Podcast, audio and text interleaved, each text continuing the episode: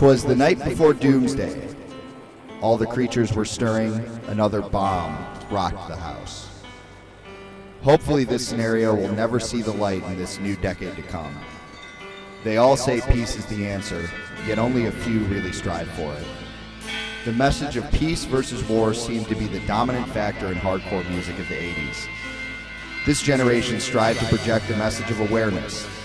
Now it's just a matter of someone taking it seriously and not only listening to the anger, but also to the truth written out of frustration and hope. So, welcome to 1990.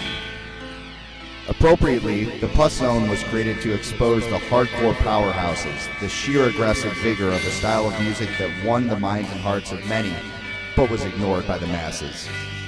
Pus Zone intended to expose the brutal determination of sound and lyric, those crazed speed riffs or rampant rhino charging beats. A barrage of adjectives became its trademark, and for some seven or eight years, this column sought out that hardcore spirit. Alas, here is the last installment of the Pus Zone, a collection of the unofficial top 100 slabs of raging mayhem that kept the excitement alive through the 80s.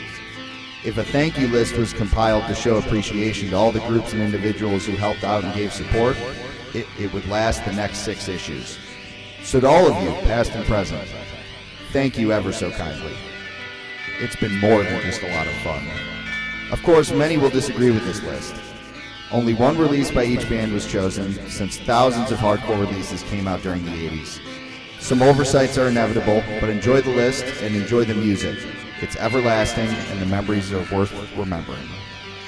Walk confidently into the future and keep the faith. Domo arigato, Pushead.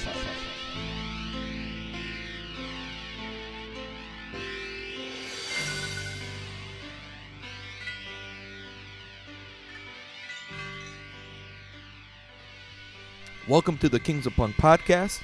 I am one of your hosts, Tyler Hammer. To my left Gary U.S. Bombs. and to my right. Jake Razor. And today is the first episode of our annual March Mayhem series, where we go through a specific topic or I- item or whatever, and we Oh. kind of, I guess it's a tournament. I guess We have a wide array of releases that are connected in some way, yep and uh, bands and yeah, whatnot. we generate a tournament bracket, and then we discuss through a series of matchups which records are better than which other records, eventually crowning a champion. Uh, as some of you may be aware, there is another tournament that happens in March with a similar name that's copyrighted. So March Mayhem it is. And last year we worked our way through the Slap-a-Ham Records entire discography. Yep, Slap-a-Ham Records, label founded by Chris Dodge in the early 90s. Chris Dodge of Spazz, a bunch of other different bands. You probably know him if you're into underground hardcore, power violence, fastcore stuff. That was very fun. I had a really good time doing that. A lot, lot more to dig through. Lot. Some of those releases were kind of, you know, a little rough. I would say at times. Um, and I think this year, I, I've had a great, great time listening to the records this year. What are we doing this who, year? Who won, who won last year, by the way, for those keeping track? crossed out. Crossed out discography, Discography. record. Yeah. 90 to 93. What the, what was that up to? Up against? That was up against, I want to say it was the no comment downsided 7 Ooh. inch. That's It's a, toughie, yeah. Yeah, that was a tough that's one. That's a tough one. So this year, I'm really excited for this. Uh, we're working through a list of releases that is near and dear to my heart.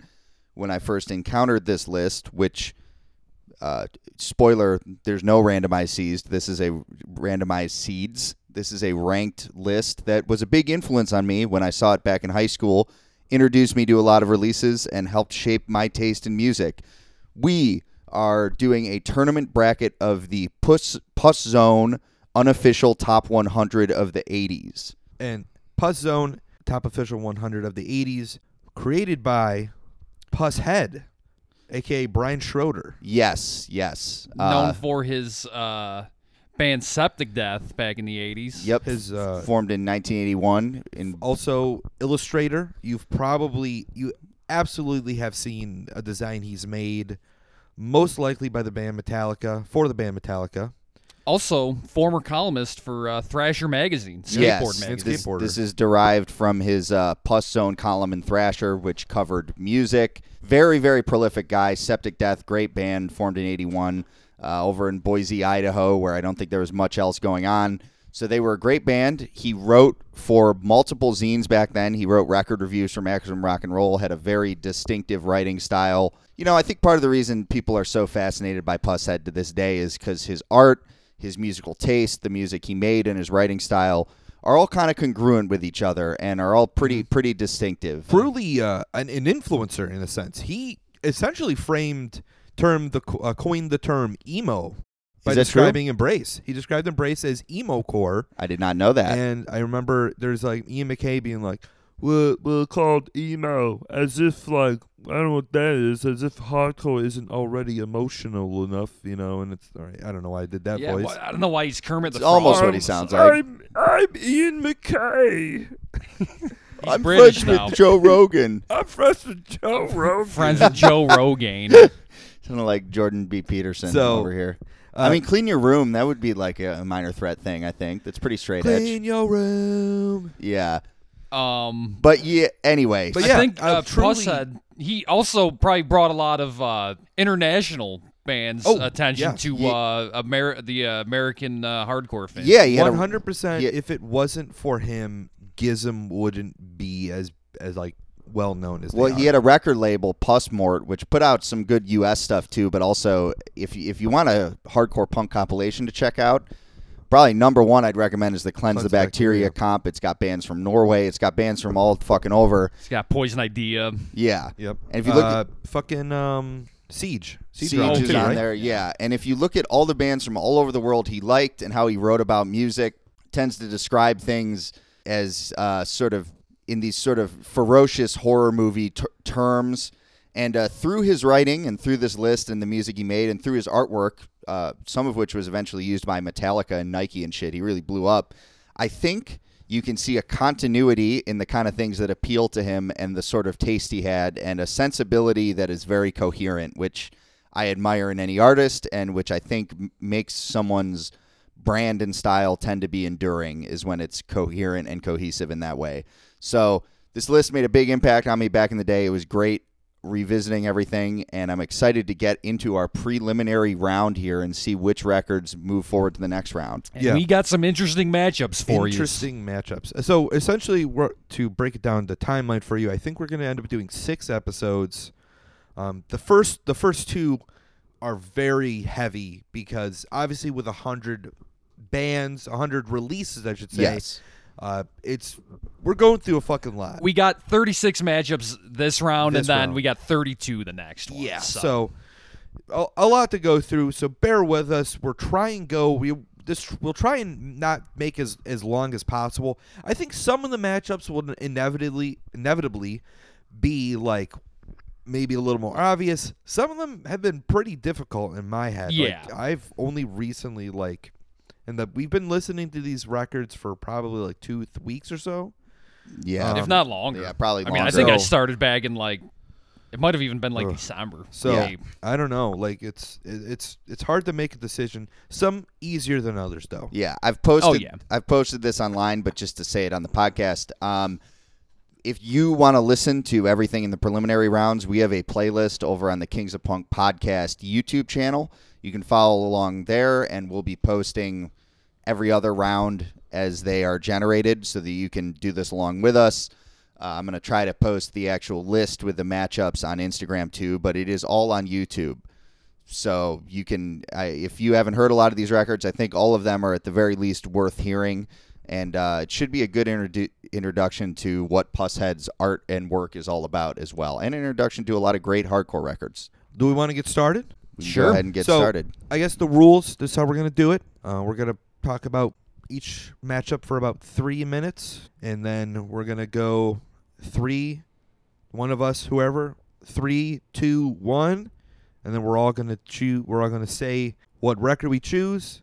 Try and And- make it as quick as possible. You And know, then, uh, so are we gonna? s- And then are we gonna say why after that? After we can talk a introducing the little bit why, about why. Yeah. You know, I, I think the why. I think we'll have most of the why we're doing it. Yeah, as we're discussing as we're discussing records, it. Yeah. Um, and and some of them, the way I approached it, I try I left my biases of the band's discographies out of it. Yeah. So uh, like Anti Cimex, good example. Love Anti Cimex, the Anti Cimex record that he chose, not my favorite. I can't go, and I'm I'm not going. Oh, I like Anti Cimex as a band more than the other record.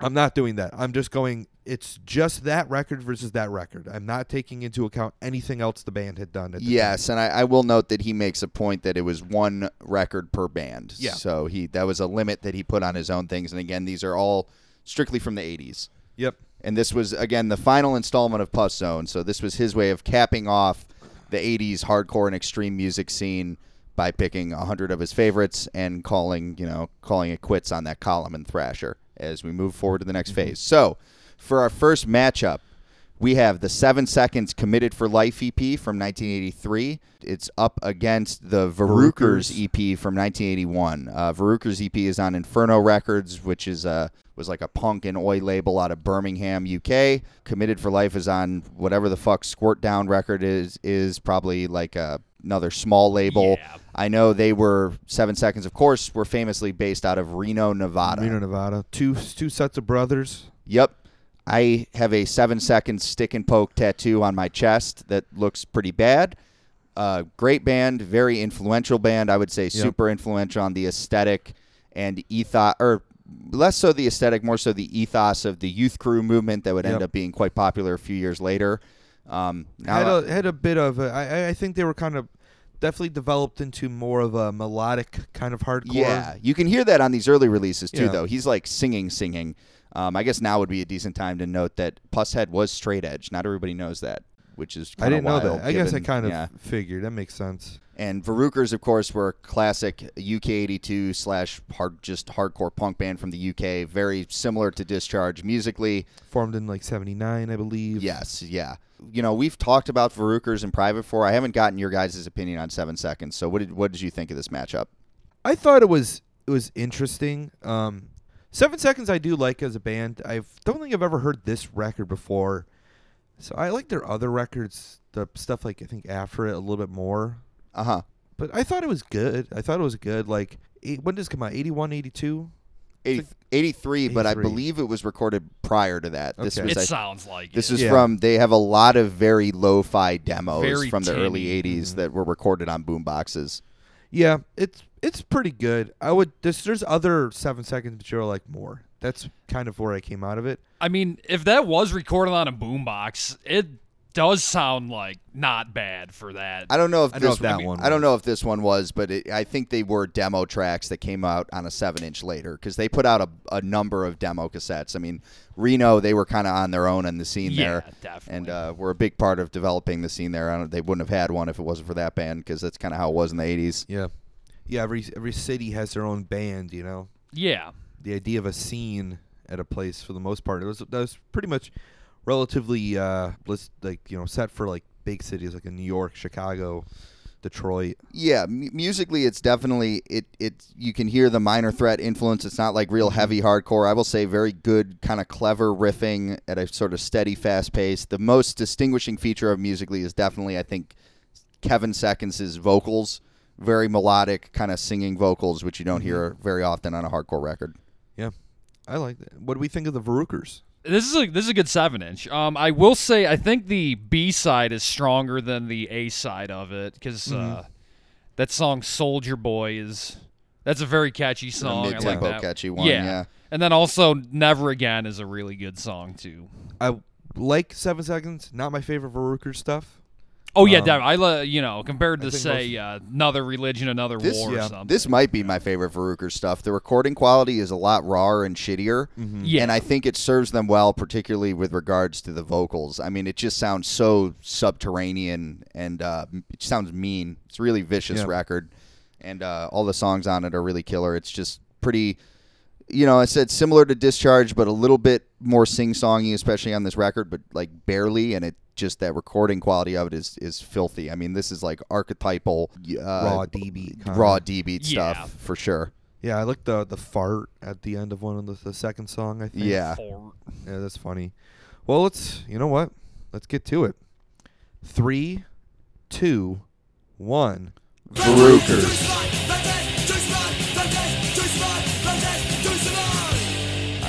I had a feeling that was going to sweeps. happen. Clean Um, sweep. Like I said, I got a seven seconds tattoo, and I, I still got to say Varukers take the cake on on this one. Uh, really raw, nasty record. Uh, and also, I think they were one of the earlier like UK82 type bands I got into back in high school. Um, so Varukers move forward to the next round. Uh, those were just to give Pushead's ranking, which I'm going to do at the beginning from now on. Uh, that was seven seconds was number 64. Varukers were number 65. So it's 64 and 65 facing off against each other. And again, and again, there were a number of records that got first round buys because they were ranked highly Yeah, enough. the first The first 28. got First 28, yeah. On to the next matchup here. We have the Process of Elimination compilation 7 inch and the Accused Martha Splatterhead 7 inch EP. Accused Martha Splatter that came out in '85, I believe. It's not not to be confused with the return of no, Martha Splatter. It's just called Martha Splatterhead. it's got like a what is like a green. Yeah, like, like, a blue, blue, kind of co- Yeah. cover. Uh, it is on the on the playlist. I had to upload it myself. The the whole four tracks. Uh, I will say, let me. Uh, Let's start with accused yeah. from where are they from? uh, Seattle. Seattle. Accused from Seattle. Pretty good band, im- important crossover band, I would say. For sure. You know, Definitely one of the most ripping. yeah, very and long running too. They they lasted Still for going. a while. Super, It- yeah, super as the Accused distinctive sounding. I, I'm actually happen to be wearing an Accused Oh. T-shirt that Be a little biased. very Yeah, old oh. shirt right now, but uh, very. I would say one of the better crossover bands because they really take, in my opinion, the best elements from metal. It's got some ripping leads, but it keeps that uh, wildness from punk. Yeah, a lot of high energy. high Yeah. energy, wild vocals. Which again, that's Yeah, if you're Blaine. gonna if you're gonna do crossover, th- you, that's the stuff you want to keep from punk, Yeah. not the part where you play bad. So that's Splatter that's really good to me. splattercore. I think that's what yes, they call that was themselves. how they described their own genre. And yeah, Uh, this record was released in 1984 by The Accused. 84. Process of Elimination comp, Touch and Go Records Touch and Go Records, compilation. run by Tesco Vee of the Meatmen. That came out in 1981. Early Michigan hardcore comp featuring the Necros, the Meatmen, Negative Approach, Youth Patrol, Toxic Reasons, Violent Apathy, McDonald's, and The Fix. So, I will say this: first half of it, for the A side, pretty good. Don't remember at all what the B side sounds like at this point. I'd say it's it's more it's spottier than that. I thought the Necros track was like pretty boring, and like the Meat Men song was like really dumb. There was like a little that little run of Negative Approach, Youth Patrol, and Toxic Reasons. I like mm-hmm. those songs are all pretty good. Yeah, negative. I mean, the negative approach track, class. It's like Yeah, the first negative approach recording, I believe. Like, yeah, that I was think released. I think it is. Yeah, Wow. The Fix So- is always great too. Oh yes, Um, Yeah. I, I personally like the Meatmen song. I mean, it is obviously it's stupid, but it's fun. It, they're doing Me what Men they are do. kind of a stupid band. In a Yeah, sense, in yeah. a, in a goofy I- way. they're represented better in their other matchup. Yes, yes. involved I. Um, I thought Youth Patrol, Violet Apathy, and McDonald's were all pretty boring. Um, well, McDonald's was just that track. That, that didn't even need to be on the. it's like a weird all. joke Yeah. thing, right? Kind of. Yeah, but it's like the With like, almost kind of like. Yeah, I don't know. Like they're do they were doing that thing that like thrash metal bands were doing, where they play like a grindcore, you know, like a Oh twenty yeah, second yeah, yeah. song. Oh no, it's not with the keyboards. I'm thinking of something else. But uh, yeah, this was I know an influential comp at the time. Definitely, you know, documents early Detroit and Midwest hardcore well. Um, again, accused wild landmark crossover record. This is their first moment um, from the Pacific Northwest. Of course, do we want to count off and do this one? Yeah. Any, any I other mean, thoughts? I I pretty much nailed it. I thought the accused tracks were really good. Like Yeah. I haven't listened Yeah. to that band. I gotta listen to that band more. Like Dude, they're great. their band is like Kind of reminded me of like Dr. Know a little bit in the yeah, you know hi- Yeah. like the Again, high octane the- factor. Good energy. More and, like, volatile than that. the though. later Crazy stuff- Oh yeah, Their yeah. vocals they definitely develop into like the accused have like sick vocals. Like I forgot who the, what their vocal what their vocalist name is. I don't um, remember either. the but accused. yeah, uh, Blaine Cook. Blaine Blake Cook. Cook. Yeah, yeah, yeah. Great vocals. But um, let's go it. Three, two, one. Accused.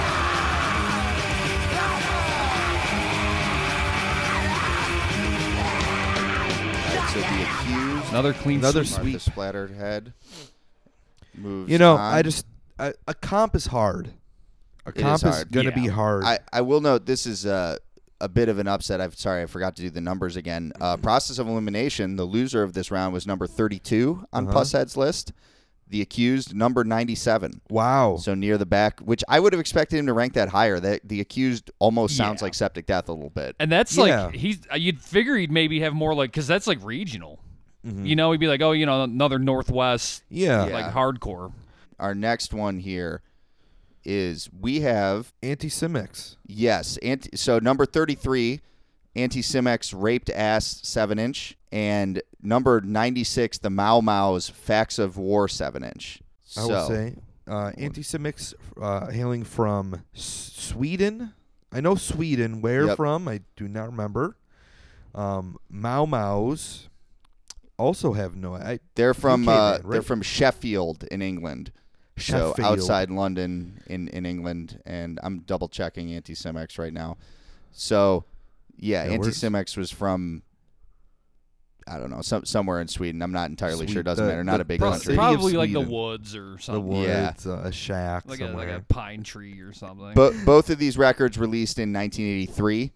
so okay, let's let's get started. That's an Yeah. interesting note. Uh, let's start with Mau Mau's, with Yeah. which I'll say, um, I thought were pretty nondescript, honestly. Yeah, I I liked it more than I remember than I expected it to. The singer, he he's good. He's got like a lot of like energy Lot and of energy. passion in his. Pretty I like the production singing. too. Yeah. yeah. Production on these, in in my opinion, early to mid 80s UK punk records is always usually pretty great. They Yeah. they usually got it right. They really had kind of like a leg up on everyone Yeah. else for the most part. and the, and their singer he he does he has sort of a lower voice but he does a bit of singing. It's kind of got some of the UK sing along style but also a little bit faster parts. It it sounds like kind of grandiose. I feel almost, in a definitely yeah especially on this record. And the uh, great guitar sound too as a lot of these UK records have. Um, now raped ass from uh, also from 1983 this is really the, Maybe the I would say the biggest the the record that people I think go to the most in terms of seven inches for Anti-Cimex. Yeah. Even though I like the one after it more. I mean, this Um, this is for me. This along with I guess the Shitlickers records, but really this one even more so. The birth of the fuzzed out raw D beat crust This sound. is yes, this is This D is- Like this this, is- charge was D beat, but you wouldn't have this close if it wasn't for if it wasn't for Anti-Cimex. and, and particularly this record. I mean, it's just totally fuzzed out guitar. The drums are clipping like crazy. I mean, it's it's just it's fuzzy. It's brutal. It's got the iconic cover with the Grim Reaper on it. Also, love the track with like the uh, minute long guitar solo in it. The first yes, song. when the innocent die. Yeah, I mean, that's, that's War amazing. War Machine is like a class. I remember we saw that band Mutant Supremacy here. Yeah. They pl- they covered War Machine Wow. by Anti-Cimex. This, this is for Henry Mustard. It was awesome. Those songs both have very long guitar solos with very few notes in them. and it's really funny. Which Yes. is kind of like a, pr- a precursor to where they would eventually go with like having longer songs with longer solos. that are Motorhead ri- motorizing it. Yeah, motorizing it. Overall, like I mean, You said it was not your favorite. Not my Anti-Cimex, favorite. Not I my don't- personal favorite. every time I hear "When the Innocents Die," I'm always like, okay, and the solo is done here. Nope. Nope. Okay, and it's done here. Okay, and I mean, what's Scandy Jawbreaker? That one's that's I think um, my favorite. Yeah. Um, that that's probably my favorite. But I think they're all good. I don't know. Like it's a, a fucking great band. You should. Oh man, uh, out there records. I don't know if they have it anymore. They have this the Anti-Cimex That's- seven inch box set. that's another band that we should maybe do. A, we should. We should. definitely do a legacy. Mau Mau's for those who haven't heard them is I, I guess it's pretty straightforward UK 82 right not not Yeah. uh, uh, less on the raw side Yeah, than something like definitely. Varukers for sure Well, let's uh, get to it, f- gentlemen. Three, two, one.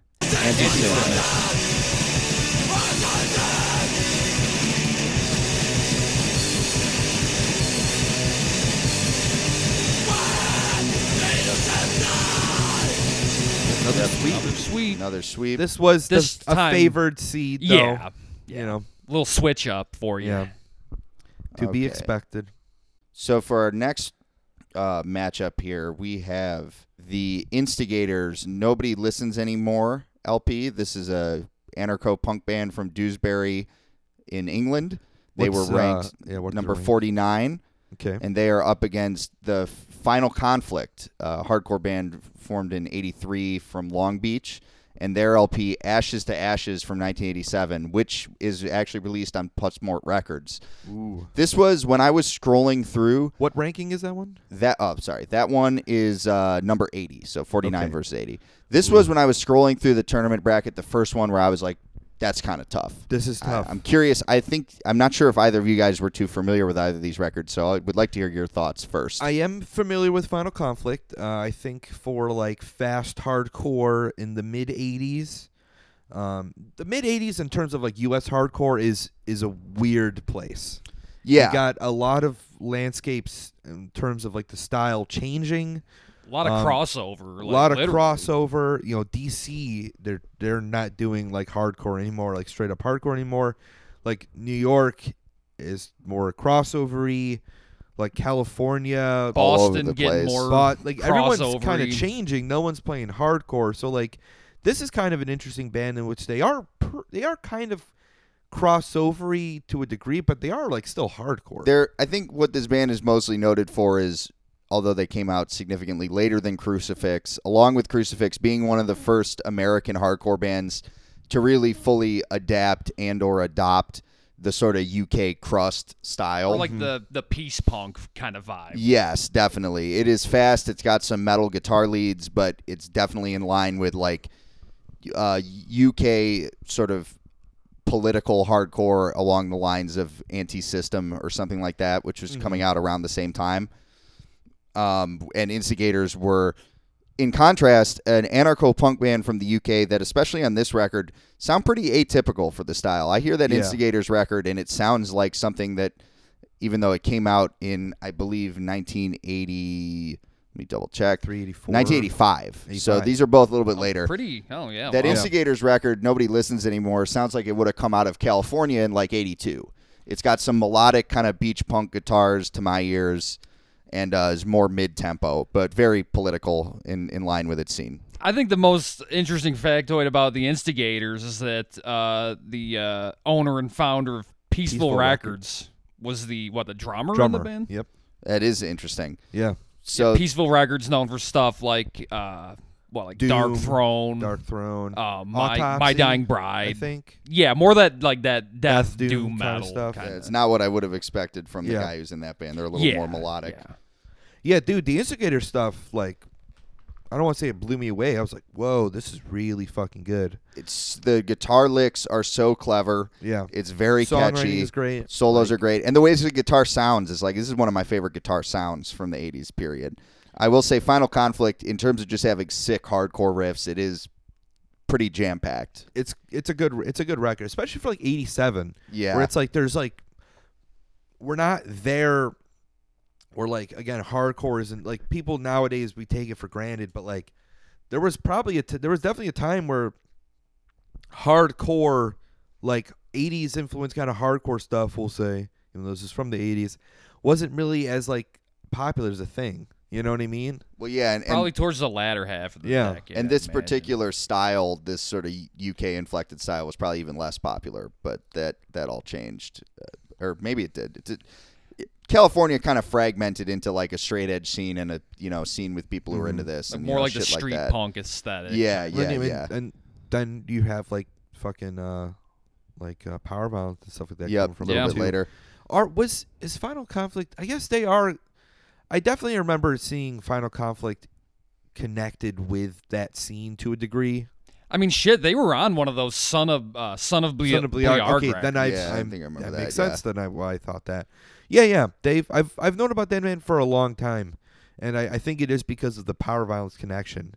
Um, so that that's interesting. It's a it's a tough matchup. this I this might have been like the toughest first round match Yeah, on it 'cause I I think I, so. really couldn't tell. I couldn't tell you who I. You Like know, it's more. tough to pick. well, Let's, let's get to it. we- yep three, two, one. Final comment.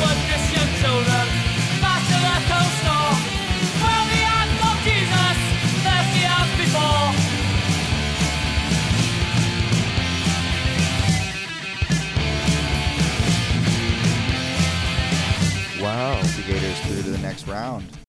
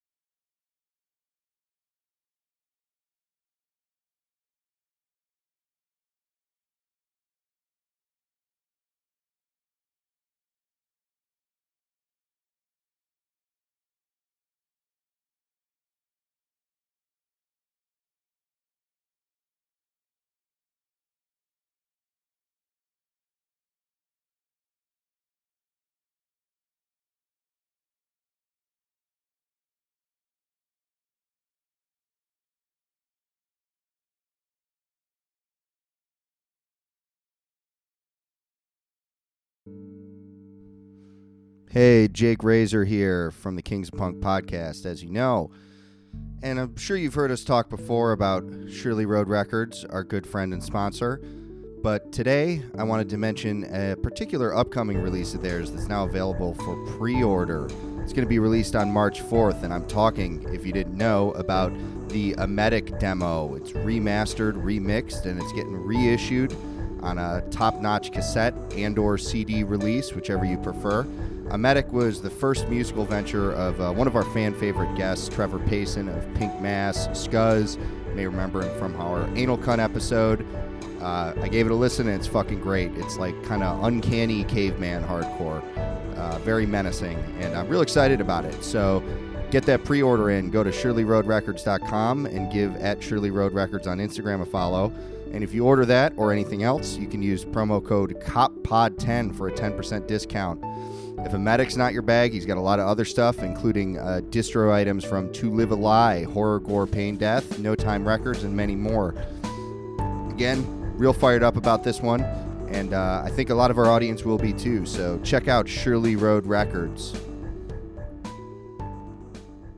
First first time not doing all where it's not a sweep. I will say I, I was stoked on this one because I like both these records a lot, but that Instigators record I think is one of the most underrated records from this era. Even for people who are into peace punk, you know, everybody knows conflict and all that kind of stuff. This record I don't hear about as much, and I, I think more people should hear it. So I really need to re-listen to it because I Mm-hmm. s- I can't I cannot like remember a thing about so it. give me Well, this is this is also an issue that we're gonna run into unless because it's like it's with these initial ones we we just have to go based upon what we thought because like that was very hard, but like yeah, it is. I just remember really liking it when I was listening to it, but I can't remember exactly what it is. I've also listened to 55, 60 records since then. yeah, So it it truly becomes it is a, blur. challenge. It is this truly is a challenge to our listeners. See, I, I got something wrong with me. I remember like most of these records. You've- but but I, you've- I, have done this before though. yeah, you've Yeah, done this yeah, before. yeah. Or I haven't done exactly this though, so that's kind of what's you've, fun. You've heard you the probably came instigators before yeah. this. Yeah, this record, which by the way, this is I think the first one on this list that I heard because of this list. I look, remember looking up the Mhm. Instigators album because it was on Pushead's list back in the day, and I was like, "Damn, good call, dude." So for our next matchup, this should be a fun one too, and I, I think also one where we probably won't have a consensus. We've got number forty-eight, the Social Distortion Playpen mainliner single, versus number eighty-one, Underdog, the Underdog seven-inch E EP. Quite opposite ends of the hardcore spectrum. Yes, yeah. Uh, Soul Distortion, almost not a hardcore band. Yeah, And they are it's like a punk band. pretty legendary punk band that emerged in the early hardcore scene from Orange County.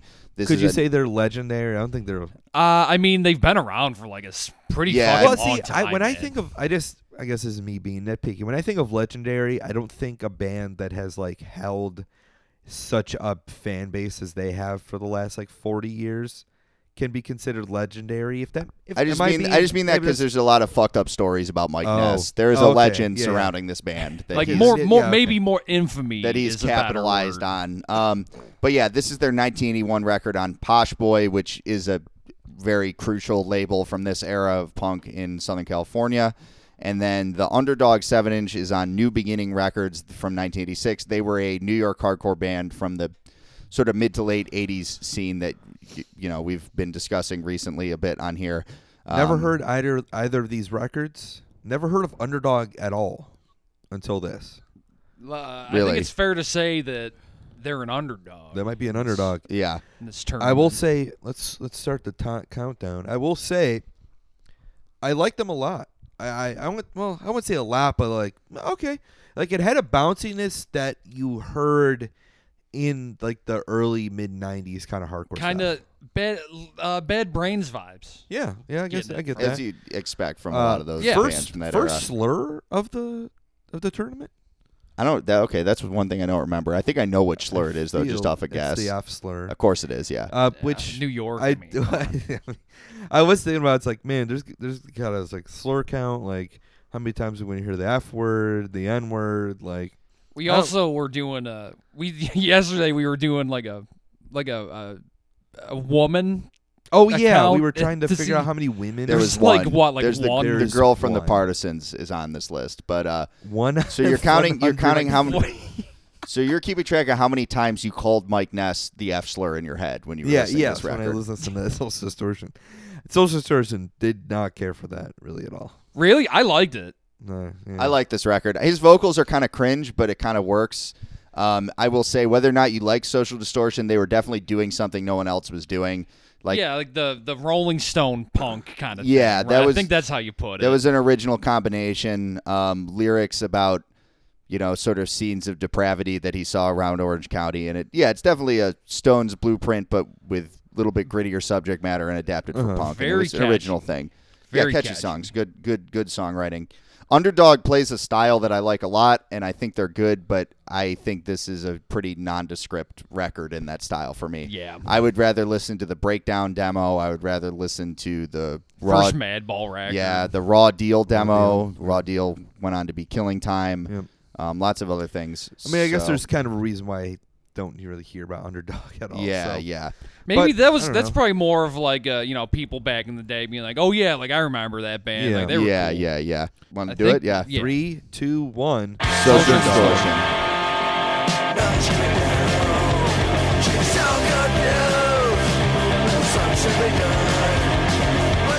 Distortion. Move on. They're the legendary Social Distortion. Moving on to the The legendary F slur, Mike Ness. Um, yeah, I don't know. This is probably my favorite Social D record too. Although the record after that, the 1945, their singles are good singles band. did their records suck that bad that like the single was like the best thing? Well, I just think they're, I, I like Mommy's Little Monster, the LP too. It's just I think they work better as a singles band. I mean, in the Stones tradition, every Stones record has some fucking song that sucks on it, pretty much. Yeah. Usually, uh, as Can't argue with that. Big, you know what? I gotta. I'll have to. Well, well, I'll have to re-listen to it.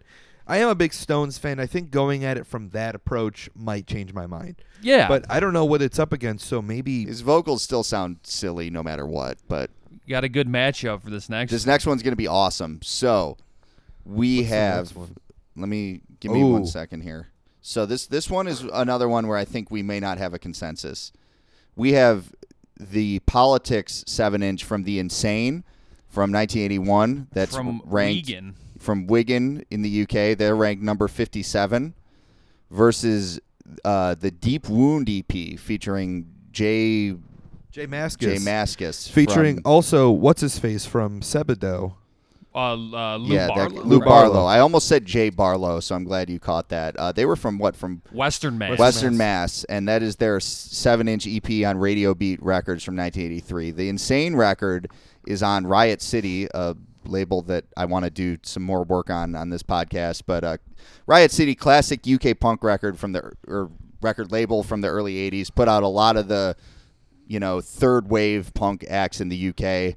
And the insane, this is another record that I heard because of this list. So I'm excited to get into this one and hear what you guys think. Let's talk about the Insane first. I thought Yeah. that never heard it before. Pretty cool for being 81. I got. I Fast. gotta say, Heavy. fast and heavy and fucking fucked up sounding. Pretty Love crazy. the like the uh, super buzzy guitar tone. Yeah, Yeah. that's I love that kind of guitar tone from like that that time period. Don't really hear it like at all anymore. Very Probably because it can't be actually emulated again. very and Probably I, not. you could say this maybe about both these records but especially this one it has a sort of manic hectic very tense sounding vibe that i don't get that often from uk punk records from this era.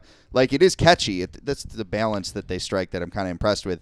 It's catchy like a lot of uk records from back then are but it also sounds like fucking gritting your teeth like high adrenaline like you're on that speed they used to take in england kind of thing The first song, the the song politics, it's kind of got like a weird, like almost like a marching beat. Yes, like on yes, it, which yeah. is really cool. nonstop like the whole time too Yeah, with like doing like mm. weird fills and shit, like in the. very overwhelming Yeah. sounding. Deep Wound record, notable. We've talked about it before because it is very, very fast for this its time. I mean, gotta be honest. I have a little biasy here. I love Deep Wound. Deep Like, Wound's good. Di- Deep Wound's fucking great. Like, for we talked about him probably on the noisecore episodes because they are a example of punk. Just let's amplify everything to a higher degree. Very like- whiny vocals. I don't say that in a bad way, but I don't think it'd be to everyone's taste. Sort of whiny, angry vocals. Maybe, yeah, kind of doesn't like maybe match the music uh, totally. Yeah. Like if he was a Not- little it's not like angry or aggressive. gruffer It's not sounding. super gruff. Yeah. yeah. That's kind I of what's kind of like it though. yeah. That's kind of what's cool It's about unique. it. It Who- sounds who's- less. I forgot an- who sings. it, it Jay sounds. Mascis. Jay It's like Maskett's I don't think it's drums. either. It's like the one of their friends. Yeah, or one of the something. other It's- It guys. sounds less angry fast and more just like I don't know, kid who needs to be Snotty given fast. Ritalin kind of fast. Yeah, yeah. Whereas Which I, I love that kind of the shit. insane sounds more like an adult who took too much Ritalin. Who's yeah, and who's also very angry. Yes, yeah. But as and if you don't know, Jay Mascis, Dinosaur Jr., um, another that's a fucking killer band. I love the bands that like the indie That college, college rock bands that came out of hardcore. It's just interesting to see them, uh, the transition. Um, Jay Mascis drums, and I believe Lou Barlow plays guitar or bass. I forgot what. This this record is fucking great. Like it's classic for a reason. I try and eliminate my biases from the band's discog like discography, but there are many biases that I have of these We- singular records, and we don't have a re- we don't have a real methodology for how we're doing this, to be honest. But we kind of have our own individual methodologies. So, do we want to count off and do this one? yeah, this will be interesting to see where it goes. Let's see. Three, two, one. The insane.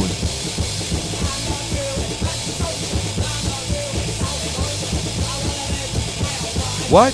Deep Wound loses. This this will be seen as an ups- upset for a lot of people, but I Folks, think this is the first upset of the season, I think. No, yeah, Jake, like, you showed me you showed me this insane record. I Yep. think like a year ago, and Yeah. it was like really stuck with me. Actually, it's like, damn, that is a good seven. Dude, Wow. uh, uh, again, this is another one I heard because of this list, and it's one of the ones that stuck with me most. It just it doesn't sound like anything else, really, from this period, and especially from England. It's it's just so like claustrophobic and catchy sounding at the same time, and that combination of being like super nervy and being tough and being catchy is like it's things that are all hard to nail at once, and they kind of they got lightning in the bottle, and they were able to do it. So Well, I will say I- politics seven inch moves on to the next round. I don't dislike the insane. That is, I am not saying that. I think, regardless, we're you're whoever wins is still a winner in my book. yeah, But they- I, you know, I just I don't right? know. Like, I mean, I wasn't a fan of the instigators moving on, but hey, you Yeah, know, yeah, whatever. you know, I you know, uh, in a different day on a different day, it might have been final conflict for me.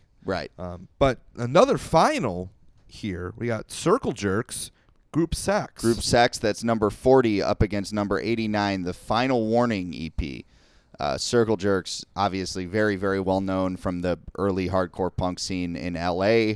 This is their 1980 debut LP on Frontier Records, label to put out, you know, Suicidal Tendencies. Lots of the bigger, sort of early hardcore bands This- from LA. This is probably like actually one of the like bigger records on on Yeah. uh, this list. I'd say, I think right? so. One of the first hardcore records I got into. I mean, I think a lot of people would say the Oh, same. yeah. Uh, Final warning. It's uh, the EP is technically entitled "Out of Sight, Out of Mind." It's from 1984 on Fatal Erection Records. You know, big Poison Idea fans probably familiar. band, yep. Portland band.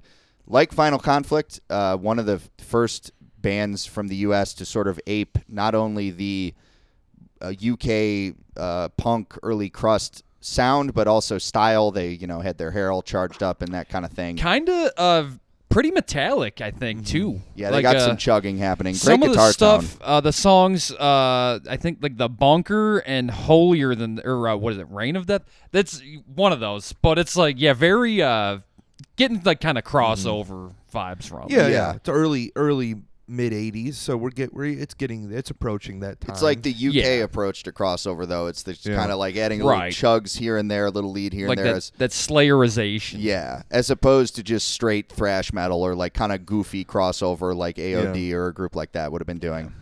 now circle jerks.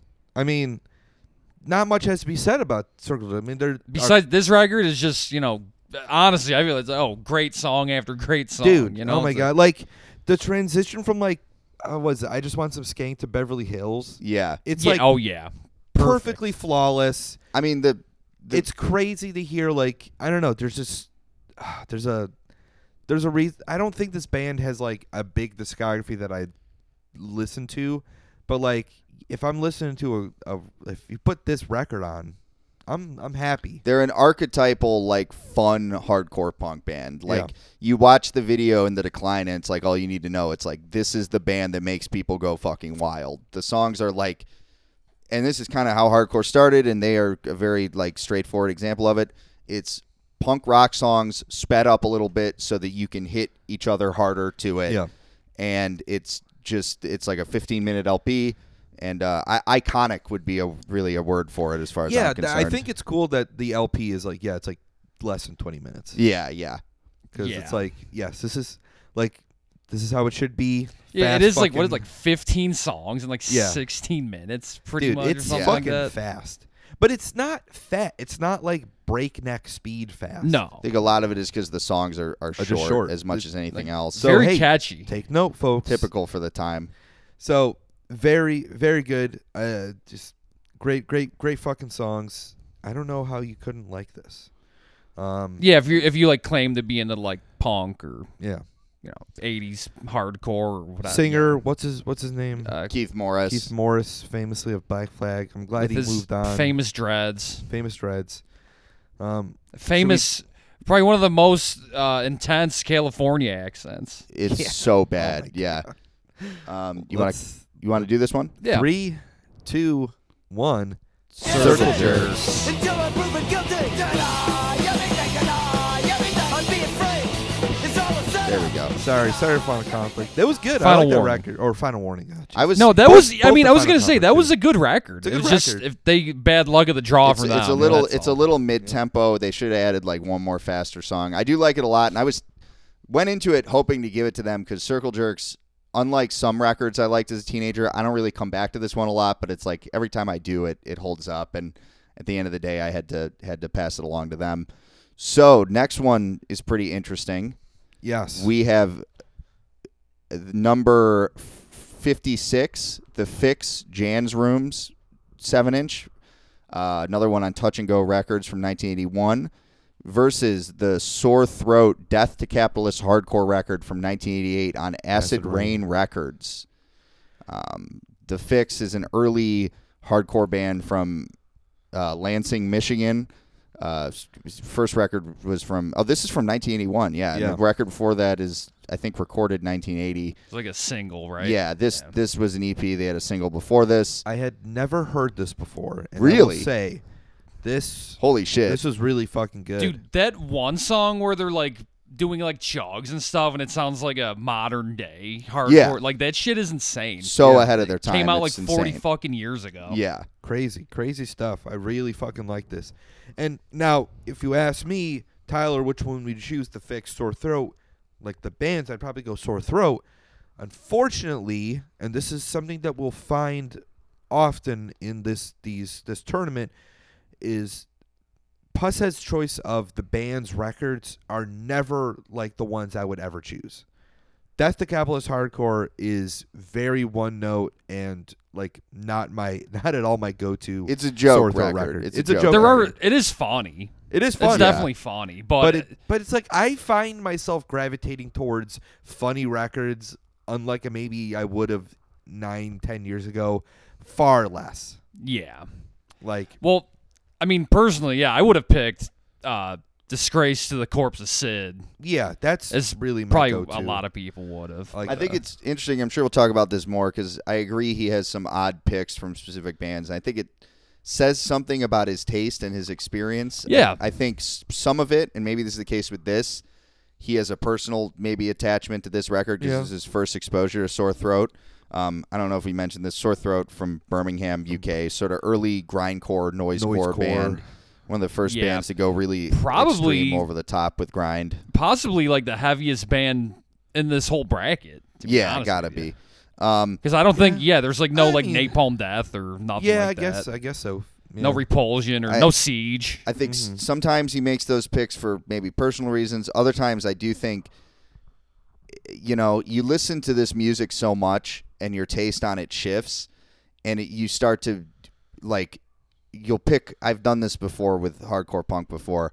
The record that becomes your favorite is like one that is lacking ones that other ones have, or is less of like a banger, but you're like, it's so consistent. Like it's the one that I can listen to all the way through the most, and even if it's boring, like the guitar always sounds good. This list reminds me of the Fenriz from Darkthrone interview where he has the uh, the taunt record. Oh, he's like, yeah, very Yeah. cool, boring thrash metal. It's Yeah. boring thrash metal with great vocal and big sunglasses. Like that's if you are really a fanatic about a genre, you'll hit that point sooner or later, and Yeah. maybe he's get just out like it or not. aesthetically, he's he wants to be pleased rather than yes, you know, yeah. yeah. or be pleased by like one thing about it. This this Great was vocals. recently reissued on, as a tape.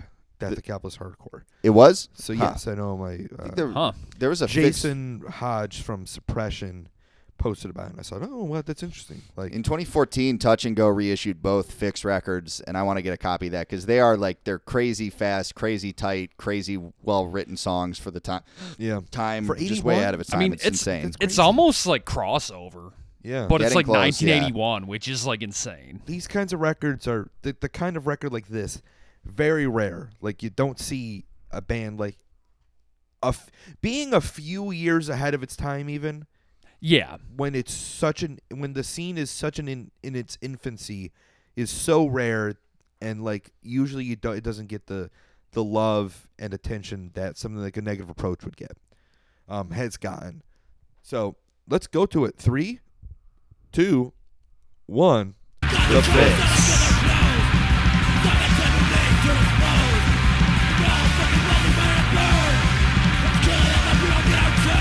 might want to say that matchup was a bit of a fixed. fix. Yeah, my, yeah. Uh, let's see. What is Up next, Next. we have we have number 41, the English Dogs to the End of the Earth, Ends of the Earth uh, record, which I believe is from 1984 on Rot Records, versus the number 88, the Partisans Police Story 7 inch from I want to say 1980.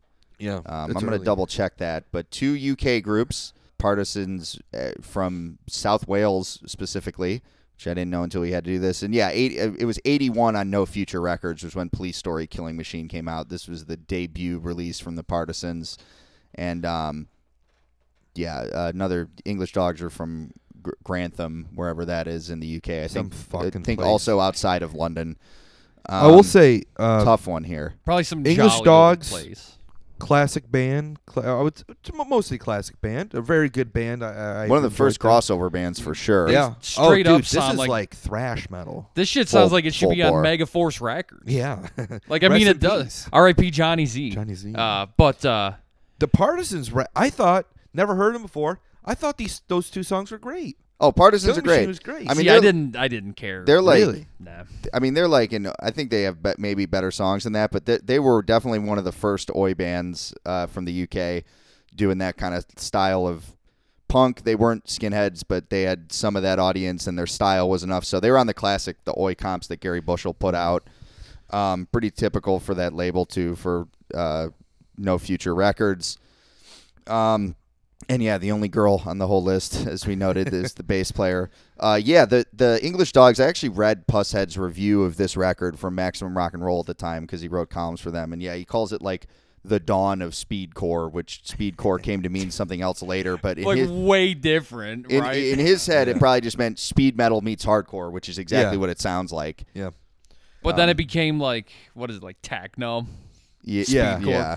Some Dutch fucking techno Some- genre. who's like does some ridiculous dance in a Yeah. tracksuit. Some sick lead guitar sounds Yeah. on this English Dog rec- Dogs record and uh, Forward into Battle, which came or Forward into War, which came out a year later. Good, Um, good, good match. I would say this interesting matchup because they're both from the UK. Um, I don't want to keep dwelling too long with these. We got to keep speeding. We got to Yeah, speed yeah. up these matchups. I think it might be kind of might be. In, this might be a little tougher than I like thought. we have but a this is a lot tough of one. matches. Got a lot left more. to That's go okay. through. So let's go. Let's get to it. Three, two, one. English Dogs. English dogs. I'm happy. I will say this. I will say this though.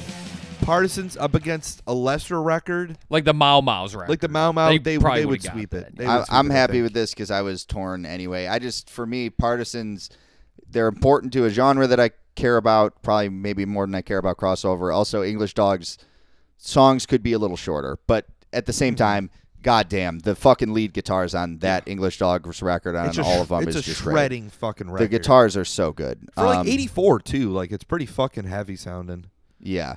The, so, ag- again, UK really in terms of production and with punk Yeah. hardcore records, I think they like almost always kill it. They had that with match. hardcore, definitely. 70s punk, it was You maybe know. a little more even. They probably had like different, definitely just like different technology. a too, little that bit they different. were- See, I always it's heard- the same thing with the Japanese. They had different technology too. That's why their records sound. I heard different. back. I someone told me a long time ago they actually had shittier technology in the UK, Oh. which may have. because But, they all got blown up in the It 40s. bloated dog. but at the same time, punk bands might have, relative to how good the technology was at the top of the line, yeah, it, they might have had more access to it. Whereas in the Yeah. US, we probably had better recording technology, but no punk band was going to record at those places, except Yeah, maybe that- maybe in like California, which makes those sense. records sound different.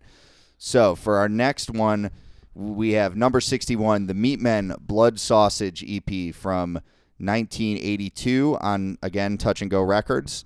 And we have number 68, uh, the Ad- Adrenaline OD, Wacky, Wacky Hijinks of Adrenaline OD LP on um, Buy Our Records. Uh, Meatmen, of course, featuring Tesco Vee from Detroit or outside Detroit, I think technically, Like, and Adrenaline OD from New Jersey. Adrenaline OD, classic New Jersey band, and I would say this record, I like Humongous Fungus Among Us, Among Us, yeah. That's I think that's a little bit better for but sure. man, like listen to this record. It's like Adrenaline OD were like a step ahead of like so many fucking bands in in their Oh, with their pool. actual playing ability. Yeah. in terms of playing ability, in terms of songwriting, they incorporated different stuff. Like the songs are really varied. You had this LP is like 20 plus 25, 28 minutes. something like that. Yeah. It doesn't feel boring at all. Like it flows really well. Like the songs are all well varied enough. Like they they were a step ahead of their contemporaries, I think. I think in some ways where I think this record was a little boring for me. This is one that I intended to revisit again and didn't get around to it. But I mean, they're definitely doing the crossover thing early on. There's a fair amount of variance in the songwriting. I think their attempts to be funny don't really work for me. Um, in contrast to the Meatmen, who I do think are hilarious. Uh, you'll notice on the playlist They on our funny. YouTube channel, the song "Toolin' for Anus." I put the whole song ahead of the whole EP rip because the EP rip didn't include the intro to Toolin' for Anus, where he talks about wanting to fuck his tennis instructor and the East Lansing Gay Council, and uh, it's, it's fucking hilarious. Like I, I think the Meatmen are genuinely funny, and um, I mean, the one down, three to go Yeah, that's is just like really funny. and they their musical style, in contrast for me to Adrenaline OD, like the musical style, of the Meatmen matches their humor style. Like Mm-hmm. It's a I get that. vulgar, foul, offensive band, and it sounds like a bunch of idiots banging on instruments while the main idiot uh, Like, it sounds tries- like an idiot tries when he yes tries to bother you. So that's my, sort of my take on these two bands. Yeah, I, I well, well played. Well, uh, I understand that. I think, uh, yeah, I don't really like Adrenaline OD for the goofy, the truly wackiness, No. goofiness. But I think they ultimately just are a fucking solid band. Um, I bel- I have been listening to them for, you know, better part of a decade at this point. So, uh, I do have some history with them more than I do have the Meatmen. But uh, both classic bands for a reason. Both uh, interesting matchup how it works Yeah, Yeah. two comical bands. two a kinda, little more yeah. comical bands. You know. Should we get Let's, to Yeah. let's do it. Let it rip. right? Three, two, one. Me- Adrenaline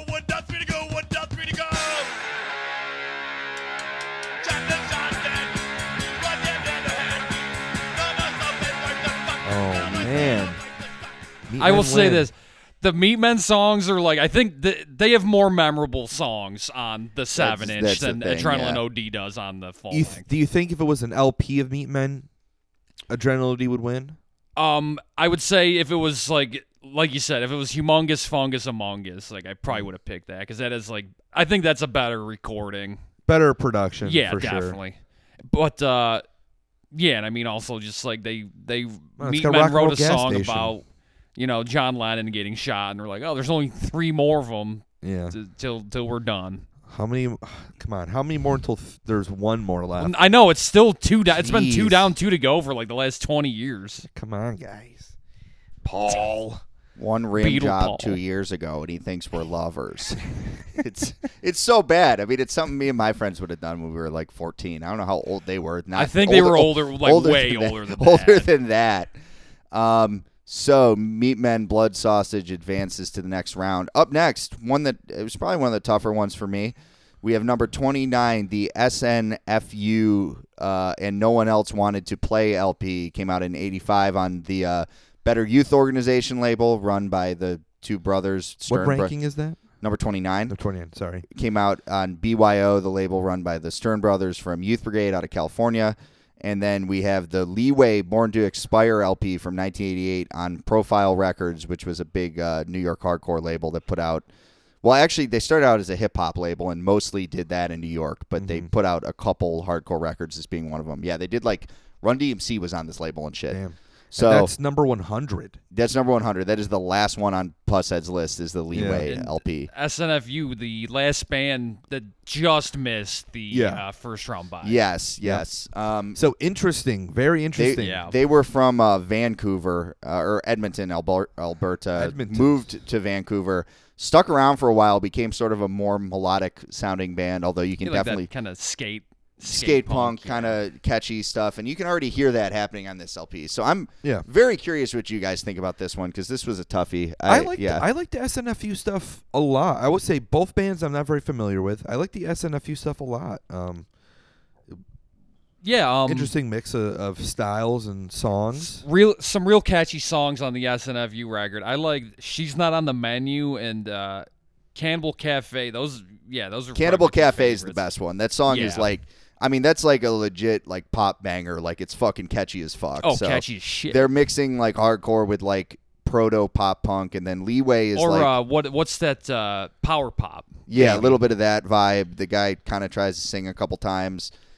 Leeway is like th- th- New York thrash metal, I guess. I don't know. It sounds like Yeah. It, it just sounds like straight up sounds like this is just thrash metal. Yeah. but it's like I do like it. I would too. say it's it real is chunky. crossover. Crossover, but it's not crossover with hardcore punk. It's crossover with New York hardcore. yeah, for Yeah, sure. so like like that bounciness that like yeah, New that York hardcore Anthrax. has. Yeah, Like that. Well, that the, the the um, it's the dance beat. yeah, yeah, like the New time. York bands love This the is- fucking that that This dance is your beat. two. We're two stepping. We're boshing. Yeah. this.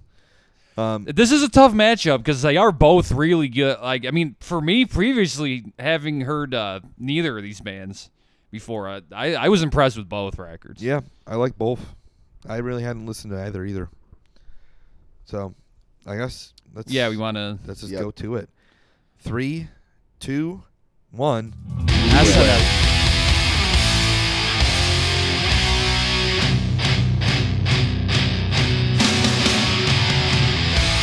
Leeway wins. This is tough. It's gonna be tough either way. Oi! Hope I didn't scare you there. It's me, your host, Tyler Hammer, here to talk to you about one of our sponsors, Syrup Head Recordings. Based in Long Island, Syrup Head has been pumping out sick, twisted tunes for your little ears for the last, I don't know, six, seven, eight, nine years. He's got other, he's had another label, but we're talking about Syrup Head Recordings right now. And right, actually, as we speak, he's got some new tunes for you. That's right. We're talking about the new Sir, uh, Shrivel Up Holy Water split, which features me and my co-host Gary U.S. Bombs. Yes, Holy Water, the band we play in. Also included in this new batch is the Disposal Unit Uncaring cassette. Uh, boy Will from Lima, Ohio. If you like, I don't know, Godflesh, if you like just heavy industrial metal stuff uh, that's just fucking grinding crush your fucking skull, check that shit out. He's got some new merch as well uh, from Syrup Head Recordings, and he's got countless other stuff in his distro. You can get stuff from Blame God. Shout out to our boys in Blame God. He's got new stuff coming out too. Uh, it says right here, uh, coming soon, the Maggot Vomit Afterbirth, where beauty feeds the maggots cassette. I gotta tell you, that's one of my favorite gore grind releases from the last few years. You know, in, in a sea of gore, you know that that that pops up. So go to syruphead.storeenvy.com and pick up a, couple things, whether it be the Holy Water Shrivel Up Split, whether it be the disposal unit tape. Just go find something. I guarantee you, there's going to be something in there for that you will enjoy, and you know, pick up something you never heard of before. Give it a shot. Go to syruphead.storeenvy.com. Tell them the Kings of Punk sent you. Peace.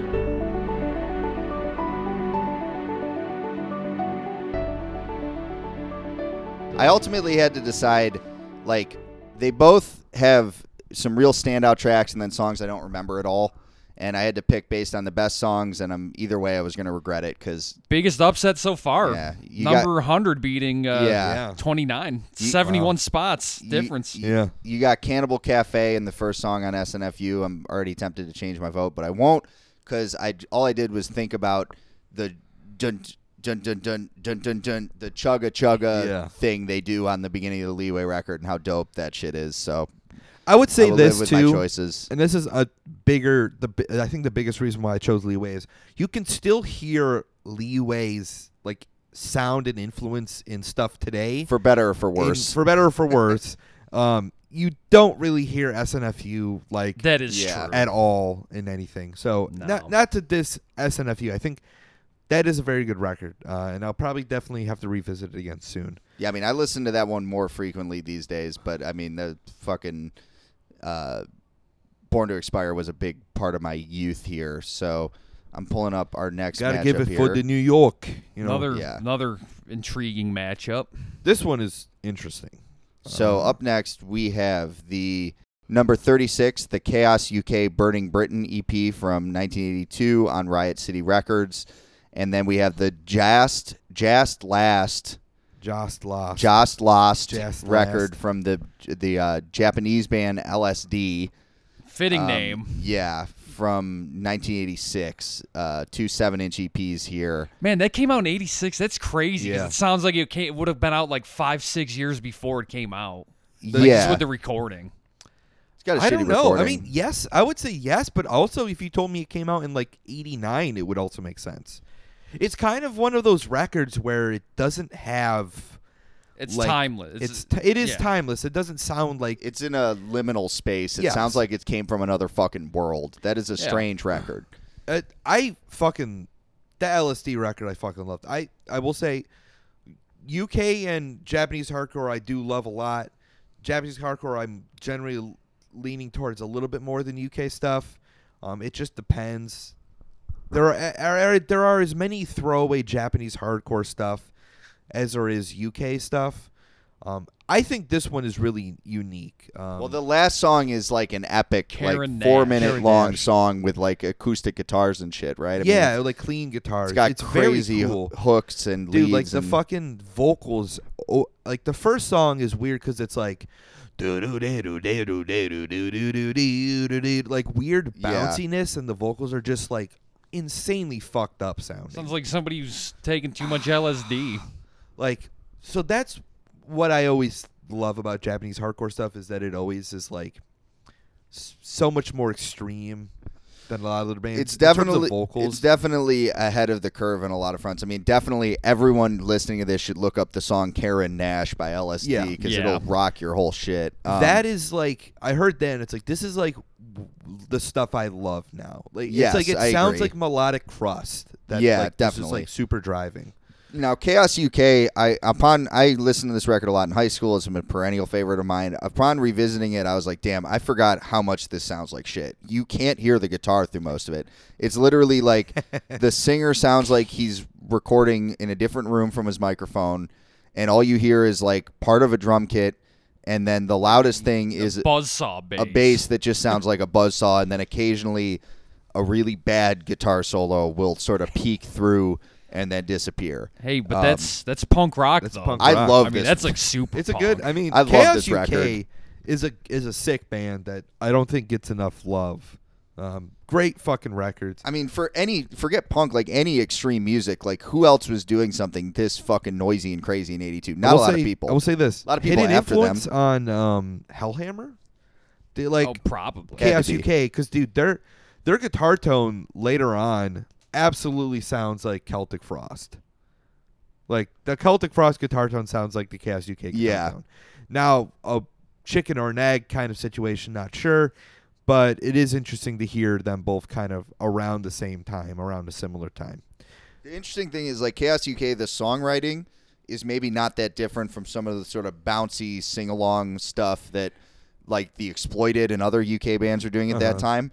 They just were playing it like if you took an Exploited record and dipped it in nuclear waste In and glue. fucking Yeah. pulled it out in in glue and just which is how it sh- really should be delivered. It, this is probably a good uh, record does a good job of capturing what it was probably like to see any of those bands live at that point. I think That Well- song "Army" is also really Yeah. good. On that. victimized also I- I, think i might have one of the i think i got deeper into this band when i was a teenager because i heard i was into the inmates from cleveland they did a sick and recorded a sick cover of victimized it's fucking great with the nasty fucking clevo accent All right, three, two, one. LSD.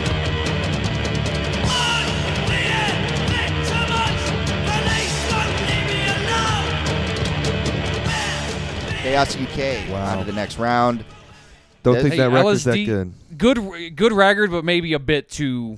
Too out there for you? Yeah, like I I- mean, Oh, I love that shit. my this one was tough for me and again i had to use kind of an arbitrary methodology i just ended up because i heard these records within a few years of each other many years ago and chaos uk one is one that i've kept coming back to ls like on a regular basis lsd is like every few years i'll listen to it i'm like damn that record's really good i should listen to it more and then i don't so something about chaos uk stuck with me in a way that other things did not so up next we have uh, maybe probably top three toughest ones that I we did See, here. I feel like this one actually is tough at all. In, uh, I think it's pretty easy too. I think it's pretty easy. Damn. So we have the Shitlickers Crap, Cracked Cop Skulls EP, which is from 1982, if I'm not mistaken, Swedish band, and then a Finnish band, the Rattus WC Räjähtää LP from I'm gonna double check the year on it. I want to say 1983. It's on, uh, which featured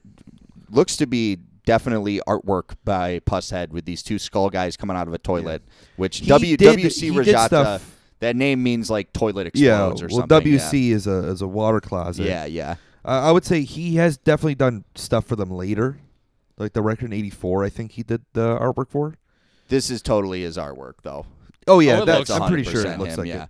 But, I mean, come on, it's fucking Shitlickers, man. This release in This is like- particular too. Is, This is like the it's this is the Shitlickers record, and this is like the this is how we get like I know we mentioned Anti-Cimex is how we get like the noise hardcore. Like That's this true. is all this is the underground version of Anti-Cimex. I should mention also for his ranking. Sorry, I forgot. Uh, Shitlickers is 52. Rattus is 77. I'm I'm I am very biased. Like I am very biased on this one. Uh, Rattus record is good.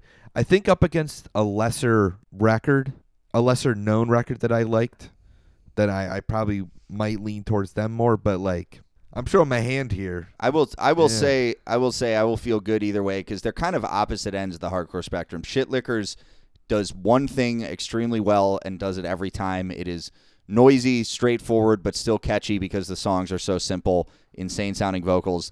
The Rattus record has a lot of weird rhythms and sort of weird riffs that you don't notice at first. You first hear it, you're like, this is kind mm-hmm. of a generic, little bit hectic sounding hardcore record. And as I've listened to it over the years, I just notice more and more things that I like about it. So there's sort of opposite approaches to playing this pretty similar style of music, and I think both of them work really well. Yeah. I think this is my favorite Rattus stuff too. Let's go I to just wanted Oh, to yeah. say uh, how funny it is. Uh, there's a song called "The Leader of the Fucking Assholes." Too. it. Yeah. Yeah, fucking assholes. Yeah, great, great rec. Three, two, one. Shit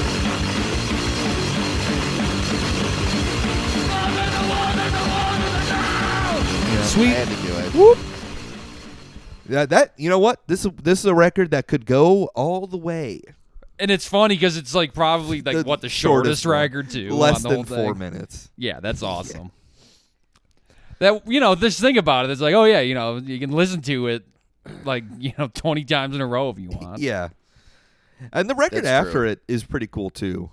It's more fucked up sounding. Yeah. Yes, it is. Yeah. Okay, so up next here we have number 45, the Negative FX LP, released in 1985 on Taang! Records. That's from Boston, featuring Choke, later of Slapshot fame, versus number 84, the Mollenheads uh, Pro Boat aus Spandau EP on uh, Pogar Records from 1983, a, a German group that is another one that I heard through this list many years ago. Yeah, not many German bands really in hardcore that get represented at all. A lot of them weren't very good at during Yeah. this time period. This is maybe the best one, probably the best one. This record Seems- is really good. Seems to be a general theme with uh, German bands Yeah. for the most part. Honestly, you know, not no disrespect to any German listeners. This Yeah. this one's great though. This is great, sort of d- early. I'm learning. deep- I'm trying to learn German, so I mean, they got some good it's stuff, uh, but this this one's good. It's like early D beat with a nice flange pedal at the end. Pretty noisy, pretty weird, somewhat Yep. memorable songs. Really angry, sort of hectic sounding vocals. Definitely a good record. good record. Negative Uh, Effects is, of course, famous for being like the fastest fucking thing at that point, with Yeah. really pissed off sounding choke vocals. Uh, Choke sounds also awesome full on length. this. He does. he sounds pretty mad. I will.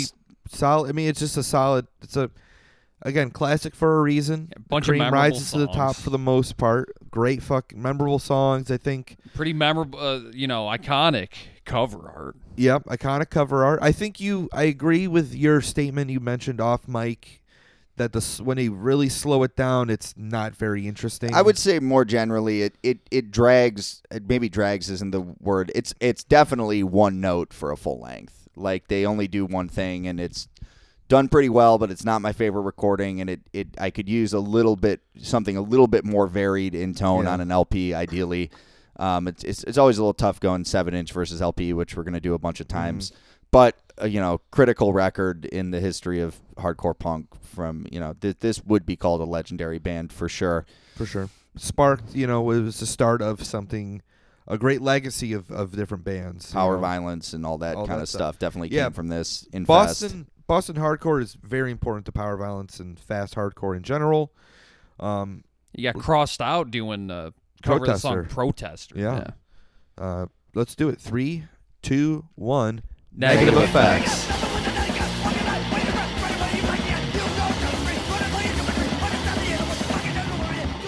Sorry, Melonheads. I was tempted. I almost gave it to Melonheads. More like shit is melon really because y'all bunch of fucking melons. I'm gonna knock you fucking. I'm gonna knock off you your head. together. Boom.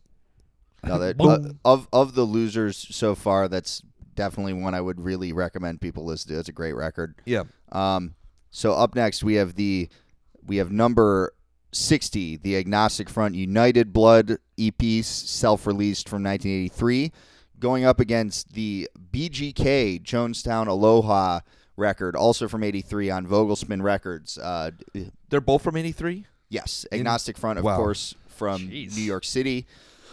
BGK from the Netherlands, and one of the f- only uh, European hardcore bands, especially if you exclude the UK, who t- toured the US extensively. They played here a lot. Very hardworking cool. band.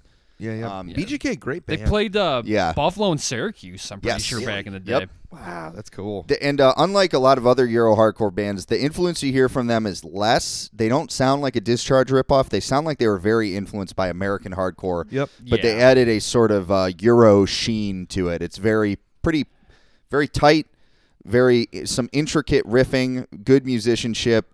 Biggest criticism I have of BGK is the vocals are a little bland. That would be my criticism Yeah, of them. I would sounds say. like I a think Dutch man. Euro. That's a lot of times how Euro, like the more non-UK Euro stuff can be sometimes. yes, agreed. Um, yeah, I would say both both from '83. Uh, like I like Agnostic Front, not This my record, favorite. This record, yeah. I like Victim of Pain way better. Straight up sounds like a bunch of teenagers Yeah. like banging I've- like it- their instruments. Compared together. compared to the two bands, it really is like band's first release and then like band that's been a band for like five years. That's what they sound. The, I mean, the agnostic is. Oh, yeah. teenagers is almost generous. It sounds like twelve year olds. I mean, Yeah. it is crazy. Uh, It's almost why I'm tempted to vote for them, and I won't give my hand away. But like, it is so much more amateurish than most other records from this genre from this period. And this record was this milieu was filled with that. Obviously, the songs average about maybe 25 seconds long. Yeah, Raybeez long. from Yeah. Warzone is playing drums and. That's a stretch to say that he's playing them. He's doing something with the trying drums. to. Roger hadn't uh, bar- developed his signature vocal style at all yet because Crucifix hadn't played New York yet, as we've mentioned. So he's just sort of barking at you. Um, I mean, nothing else sounds like United Blood. Nothing else No. sounds like that. No. It's fucking crazy, and well, I can't. I mean, can't it say it. Does. Uh, teenagers banging Yeah. pots Yeah. and pans together in the kitchen. I can't say the songs aren't memorable though, because some of those stuck with me. I, the song "Fight for Fight," rah, rah, rah, fight for fight, rah, rah, rah, fight for fight, rah, rah, rah, fight. I mean, I know how that song goes, so That's true. See, I'm Uh, curious I, how this I would say. go. I mean, th- here's the thing: Agnostic Front has a longer legacy than BGK, though. BGK has a better record than this too, though. The White Male Dominance Yeah, record is that one is really good. Um, but like as far as I know, I don't. They, they didn't really do too much after. I don't think. Not they did really, anything. no. So I mean, they got funny song Agnostic- titles like "Get Killed" and "Pill Party." So uh, uh, let's Yeah. go. Let's do three, two, one. BGK.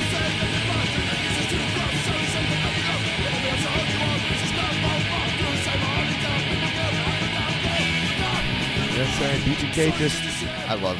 they're just United uh, Blood, they're kind but- of it's again it's I I prefer a more professional. These guys, they just- sound like seasoned pros at this. yeah They exactly. do, which is remarkable because I, how old could they have possibly been? I do love Yeah. the BGK record. I think it's underrated overall. Uh, 'cause BGK in general is underrated. if I would if you like American hardcore, I like as I was mentioned before, I've known lots of people who were kind of like, I like American hardcore. I'm not going to listen to shit from Europe from the '80s. If there's one to check out, check this one out because this is s- still going to be up your alley. Um, so up next, this one's a good one. we have number 37, the Cause for Alarm, Cause for Alarm EP from I believe also 1983 Victory Records. on I think it was reissued on Victory Records. That that wasn't what it was on first. Yeah. It was initially released. It was this was also self-released from '83 from New York City, versus the number 92, the Stalag 13 In Control 12-inch from I believe 1984, Yeah. and that I am gonna verify what label it was on, but What what rankings are they? th- uh, it's so Cause for Alarm was 37, Stalag 13 is 92, Ooh, wow. and Stalag 13 came big, out on big on gap here. This was oh, it was on Upstart Records, which I've never even heard of, and this is from 1984. Stalag 13, uh, classic Nardcore band. Yeah, straight edge as well. Early, uh, Early straight straight edge edge band. band. from California, SoCal. Sounds like an uh, amalgamation of uh, Seven Seconds and Minor Threat. Honestly, that's For sure. I will yeah. say this: Stalag 13, loved them. I, I love this I record too. fucking I never really listened great. to this band. I fucking yeah, this is fucking great. Not something I ever really kind of gravitated towards. I think, but I, as I was listening, I was like, yeah, this is really damn. I just really kind of got good. into them a few years ago. Groove Cause for Alarm is one that when I was a teenager and I was really into American hardcore, I listened to that Cause for Alarm record all the time. Revisited it and didn't like it as much. There are some very memorable songs, uh, but I, and they're catchy, but it's kind of bland in some ways too. And the production sucks, which isn't really their fault, but it is what it is. When I think Stalag 13 is great production. classic New York hardcore bands, I don't ever think Cause for Alarm. No. You know, I mean, I think like you know the good agnostic front record Yeah, cause think- for alarm, but Yeah. not the band. Um, so no offense to cause for alarm, uh, bl- not bland. I wouldn't say it's not bland. Um, it just it, it seems of its age versus the Sol- Stalag Thirteen.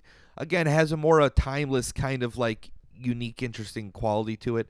Good, catchier songs. I think. Yeah, I will say they do a good. The songs are a little longer, but they, for me at least, don't get boring, which not a lot of No. hardcore bands can pull Yeah. off. Cause for Alarm is definitely more like just short blasts, and If you they like faster hardcore, then yeah, you probably would like COA they do have some catchy or. CFA. They do have some catchy bits that I like. The breakdowns have probably aged the worst on there.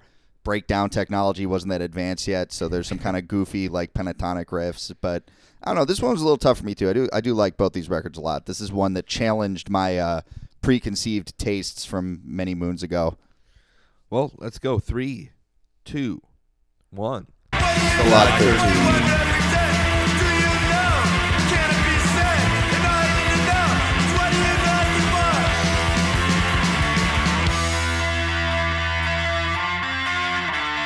Damn. Sweet. I Didn't think that would be a Go for that, consensus. Tim. okay.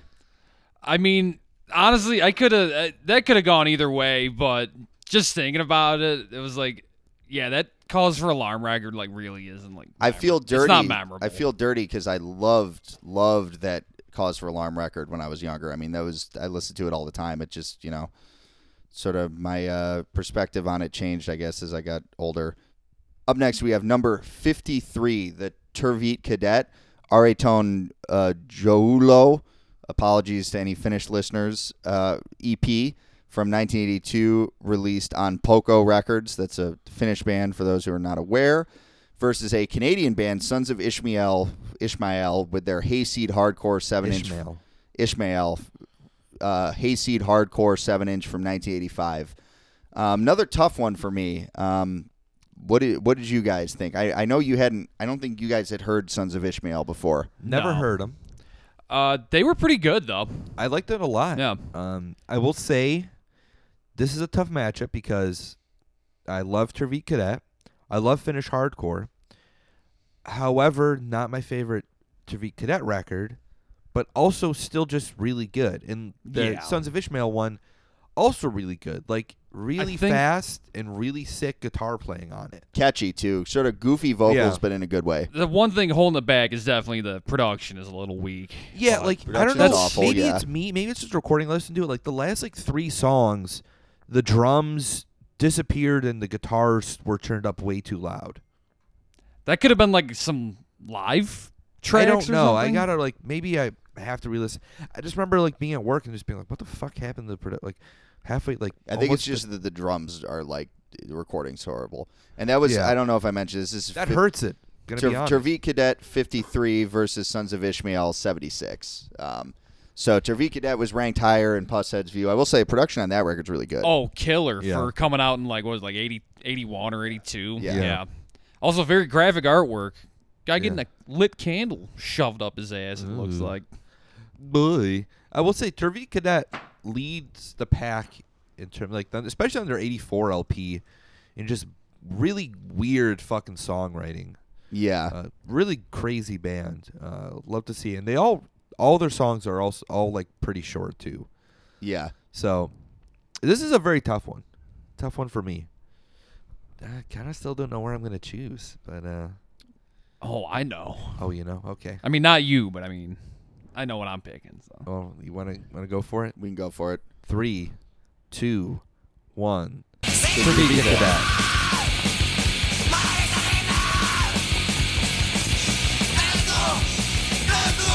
I, I wasn't totally sure either because I, I do really like that Hayseed hardcore record. But I uh, was initially gonna go Sons of Ishmael, but I think listening back, like thinking back, I should say, it's like, yeah, it's Tervit Terveet Kädet, Cadet's kind of a better band. Kind of, it moves the needle a little bit more. It was more more ahead of the curve. Although Sons of Ishmael, I will say, definitely not a totally generic hardcore record. It's got some No. They're just things going on that are kind of unique. more confined to the, uh, you know, obscurity. yeah, it's like a band. B list kind of band Yeah. versus an A list band. Like, Yeah, I mean, uh, yeah, like Terveet Kädet, I guess. They're, I'd say they're probably, well, one of the biggest Finnish punk bands, right? yeah. For sure, I would agree. So Our last match before we're at the halfway point. We have number 44, the Battalion of Saints Fighting Boys EP from 1982 on Neutrons Records, and that is up against the Die Kreuzen uh, LP on Touch and Go Records from 1984. That is, uh, again, number 44 versus number 85. So we have Battalion of Saints ranked quite a bit higher than Yeah, Die well, Kreuzen. the, the Kreuzen record is Yeah. really. I thought it was like higher than that. Jeez, Yeah. Yeah, and that is uh, San Diego facing off against, I believe, Wisconsin, Milwaukee. Milwaukee. So this this was a challenging one for me as well. This is one where I sort of had to challenge my preconceived tastes, and uh, we know you love uh, revisiting things. BOS. I do love BOS. BOS. Un- I will say this: BOS underrated band. Great seven inch too. This is a good. This is a great record. Yeah, it's it. not they're they're not playing as fast yet. It's more in the UK subs vein. Yeah. and with less of the sort of fast Motorhead and influence style you hear on the LP. Yep. and I hadn't I've you know I've had them in rotation regularly for a long time. I hadn't listened to D. Die Kreuzen in forever until it came time to do this, and we were jamming them in the car. So I know you got Die Kreuzen takes. I I love Die Kreuzen. Um, fucking crazy. Like like I I like stuff that pushes the envelope. Yeah, Um, and Die in in '84, they're pushing the fucking envelope. I mean that's Like, what swayed me in the last pick is is towards V Cadet. So So I think I know where this is going to weird go. fucking like grooves and rhythms on this. The vocals sound like crazy. Like they are super fucking tight. There's guitar leads that are eh, doing yeah weird things rhythmically and A little harmonically. dissonant to Yeah. a degree. you really know? good production too on the Detroit. Yeah. great record. production. Like that that like 80s production that you don't hear anymore where the guitars you kind of hear it on like Christ on Parade you've, we've mentioned. Yeah. Like kind of chorusy a little effects like where it sounds like warbly Yep. Yep. but like It actually sounds like they had like a good budget to record with too. It's Yeah. like, damn, this sounds. It sounds like really pro. it's another one on Touch and Go. By the way, Yeah. we've had a seen a lot of those so far. what I, I would it's it's this is a this is a not as tough but like yeah the the Battalion State stuff is really good. Yeah. Battalion State's a really good band too. Overall, I can try not to account for that at all. Um, it's interesting that he puts this Die Kreuzen seven inch or twelve inch instead of like the cows and beer.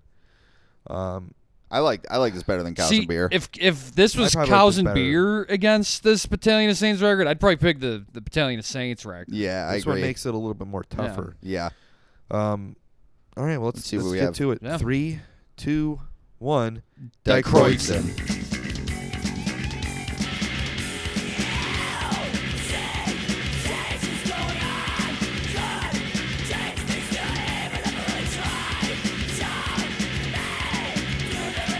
Clean sweep. I would echo Tim's take. You know, I, I think this is Cows and Beer is more of a generic hardcore record, but this one is just so ahead of the pack musically that it, it's I got to give it up to them. And hey, like Battalion of Saints, you didn't make it, but we love you anyway. We love you, Yeah. Battalion Saints. And like, dude, the Die Kreuzen public access video from like '84 or something like Yeah, that that is shit like sick. so sick. Like, yeah, great fucking killer band. Uh, and you should definitely listen to their other stuff because it definitely leans more metal, like almost alternative rock kind of. It's still good. Uh, I remember really that good. October File record being good. Yeah, that one's good. Let's uh, let's take a break here. Take a break, uh, and we'll come know, back later come with the second half.